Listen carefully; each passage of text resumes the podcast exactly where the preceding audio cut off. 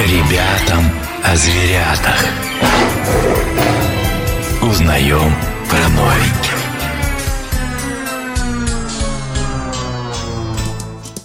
Добрый день, друзья! Приветствую вас в эфире «Эхо Лоси». Меня зовут Надежда Мародудина, ведущая радио эфира. И сегодня я рада представить вам абсолютно новую, молодую рубрику э, нашей станции. А называется она «Ребятам о зверятах». В этой рубрике мы познакомимся с молодыми и невероятно амбициозными IT-командами России, настоящими стартапами и тех, кто уже превратился в полноценные технологические компании. И сегодня я рада поприветствовать нашего первого гостя, дебютанта нашей рубрики, рубрике. Это группа компаний «Этон», и у нас в гостях генеральный директор группы компаний Климов Ефим. Ефим, приветствую вас. Всем привет.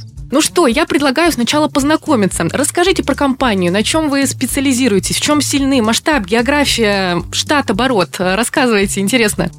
Да, хорошо. А, ну, во-первых, хочу сказать, что очень приятно первым выступать э, в этой дебютной а, вашей рубрике. Ну, говоря о компании, а, мы являемся разработчиками программного обеспечения для корпоративного и государственного сектора по большинству направлений цифровых сервисов, которые сейчас принято называть цифровая трансформация. Очень много об этом а, говорят. Основные направления — это нефтегазодобывающая отрасль, бюджет, финансы, умный город, строительный сектор, жилищно-коммунальное хозяйство, экология, энергетика, спорт, молодежная политика. То есть, э, ну, довольно-таки много у нас направлений. И это не значит, что этот перечень, он фиксированный. А из года в год мы стараемся расширять свои зоны компетенции. Ну, а с чего начиналось все? Вот расскажите, вот сейчас мы начнем с самого начала. 2010 год, старт. Откуда все пошло? С чего началось? С идеи или с какого-то реального проекта, который уже переродился в бизнес? Это началось все с конкретного проекта. Я в то время работал в расчетном центре. Это больше понятно, как расчет жилищно-коммунального хозяйства средства. Вот счет фактура, квитанция,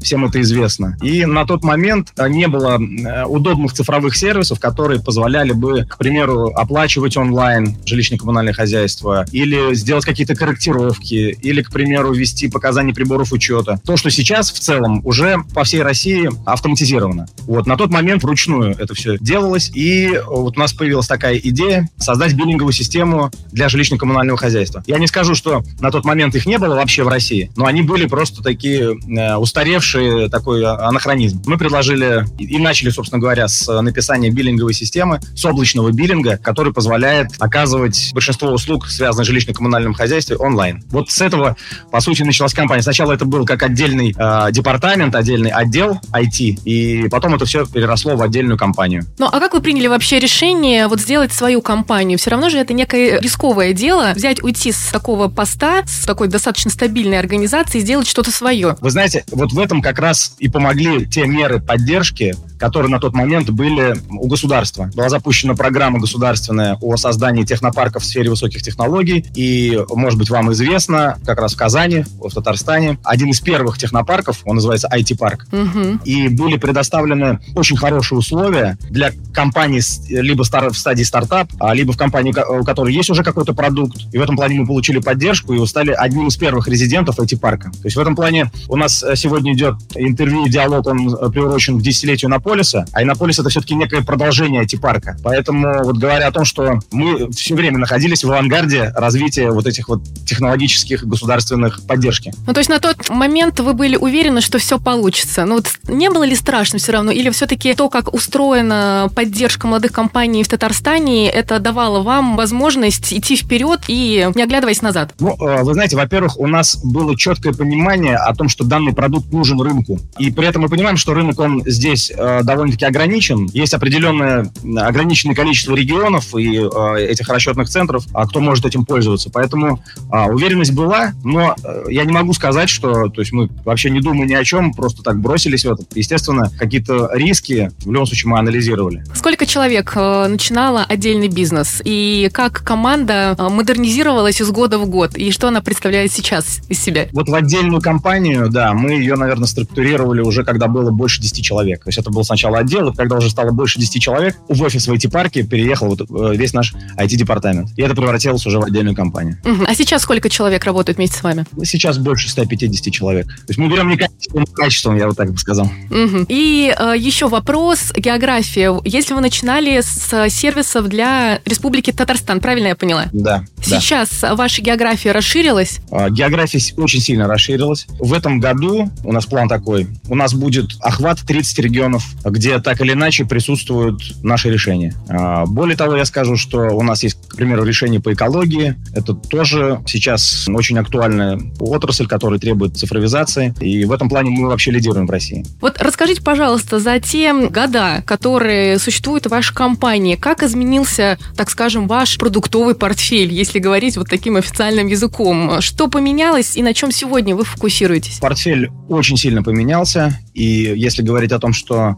мы начинали в основном э, с государственных решений, и это вот отрасль ЖКХ, строительный сектор, умный город, то теперь мы переключились э, на корпоративный сектор, и в этом плане смотрим на... Э, не, не то, что смотрим, у нас есть целый ряд уже проектов э, в нефтегазодобывающей отрасли, и тут те меры поддержки по импортозамещению, которые сейчас оказывает государство, э, здесь мы пытаемся полностью их использовать. Поэтому говоря о том, насколько изменился портфель, портфель изменился кардинально. А в какой момент произошло это переключение? Это связано с какими-то внешними факторами или это э, заслуга вашей команды по поиску новых клиентов и выхода на, так скажем, новые для вас рынки? Ну, вы знаете, это заслуга команды. В первую очередь и корпоративный рынок, он э, более разнообразный, он более динамичный. И вот есть один такой э, минус именно государственных проектов. Это всегда, э, ну, зачастую это длинные проекты, они больше года, и то есть есть определенные там вопросы, связанные с финансированием, поэтому корпоративные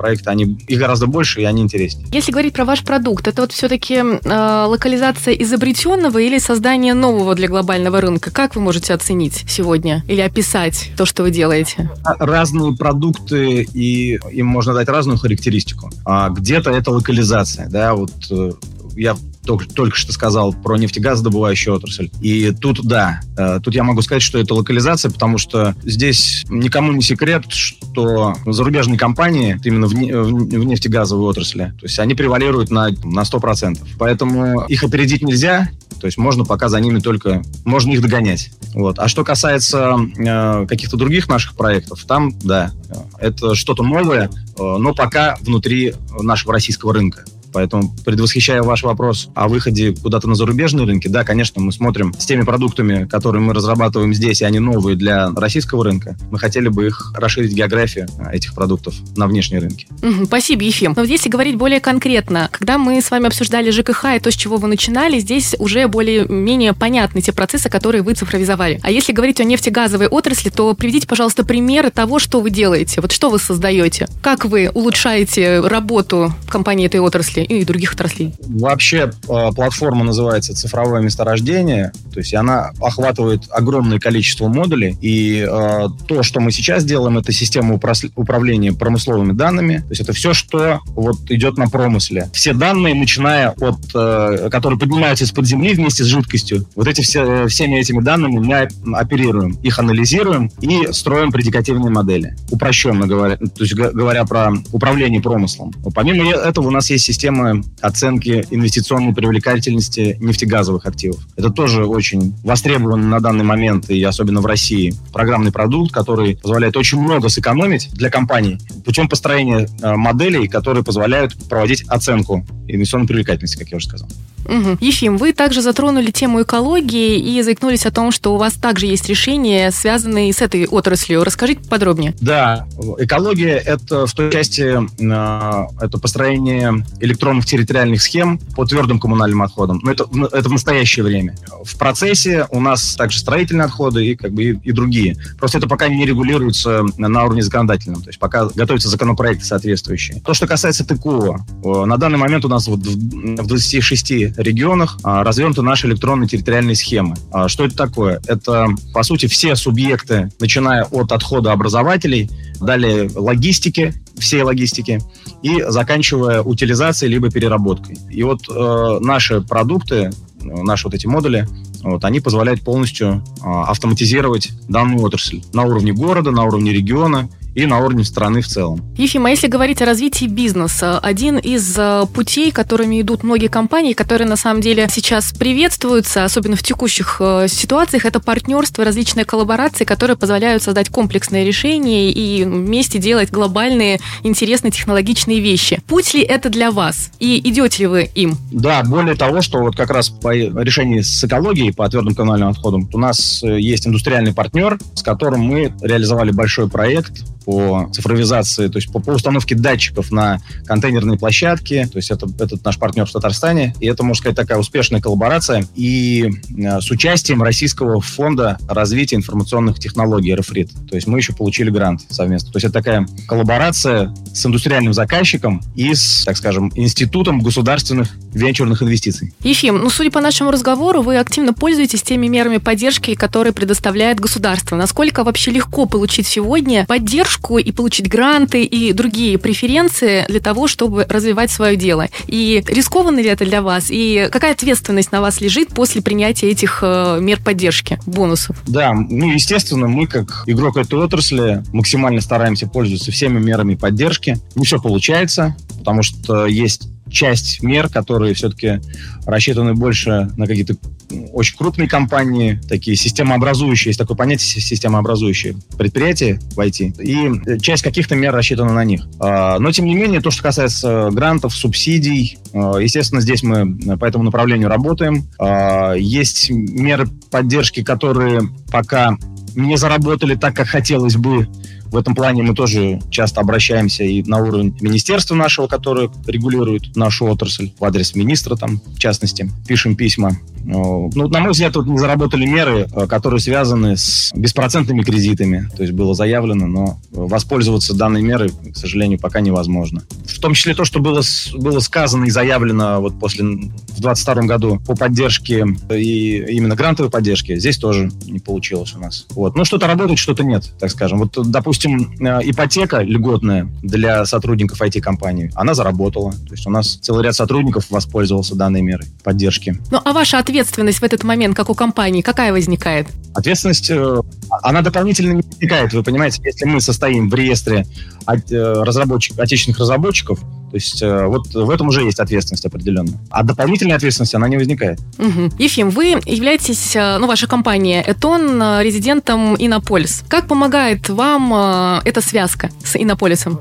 Помогает очень сильно. То есть, ну, во-первых, это кадры. То есть у нас есть определенные там программы, с университетом Иннополис э, в части стажировки сотрудников. То есть это очень важно. Второе, у нас очень много сотрудников, сотрудников туда переехало. То есть это сама инфраструктура очень серьезная. Поэтому это тоже большая помощь. В-третьих, есть э, определенная поддержка со стороны продвижения наших каких-то продуктов на внутреннем уровне Иннополиса, потому что довольно-таки много приезжают потенциальных заказчиков, как из корпоративного, так и из государственного сектора. Поэтому э, вот эти вот таких три таких важных направления, по ним мы активно работаем, сотрудничаем. Ефим, если оглядываться на назад.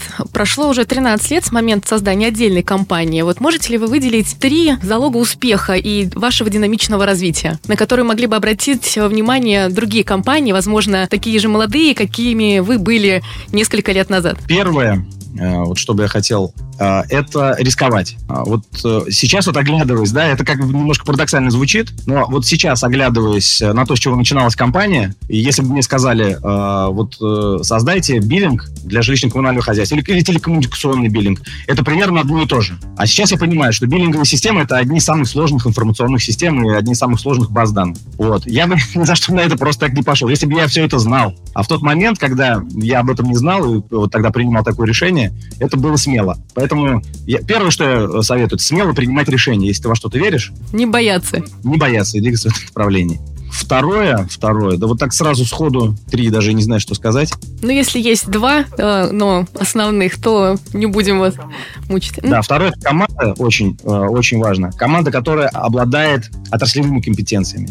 То есть это должен быть не только айтишный специалист. То есть должны быть люди, которые очень хорошо э, разбираются в отрасли. Спасибо, Ефим. Ну и завершая нашу беседу, есть такой термин «большая волосатая цель». Есть ли у вас такая? Да, у нас есть большая волосатая цель. Это выйти на международный уровень простая цель, понятная. Ну что, друзья, у нас э, в передаче «Ребятам о зверятах» была компания «Этон» и генеральный директор группы компаний Климов Ефим. Ефим, мы желаем вам достичь вашей большой волосатой цели и будем рады видеть вновь в эфире радио «Эхо Лосей». Точнее, слышать вас вместе с нашими радиослушателями. Спасибо большое за беседу. Спасибо большое. Было очень приятно поучаствовать в вашей программе. Это был Ефим Климов, группа компании «Тон». Ребятам о зверятах.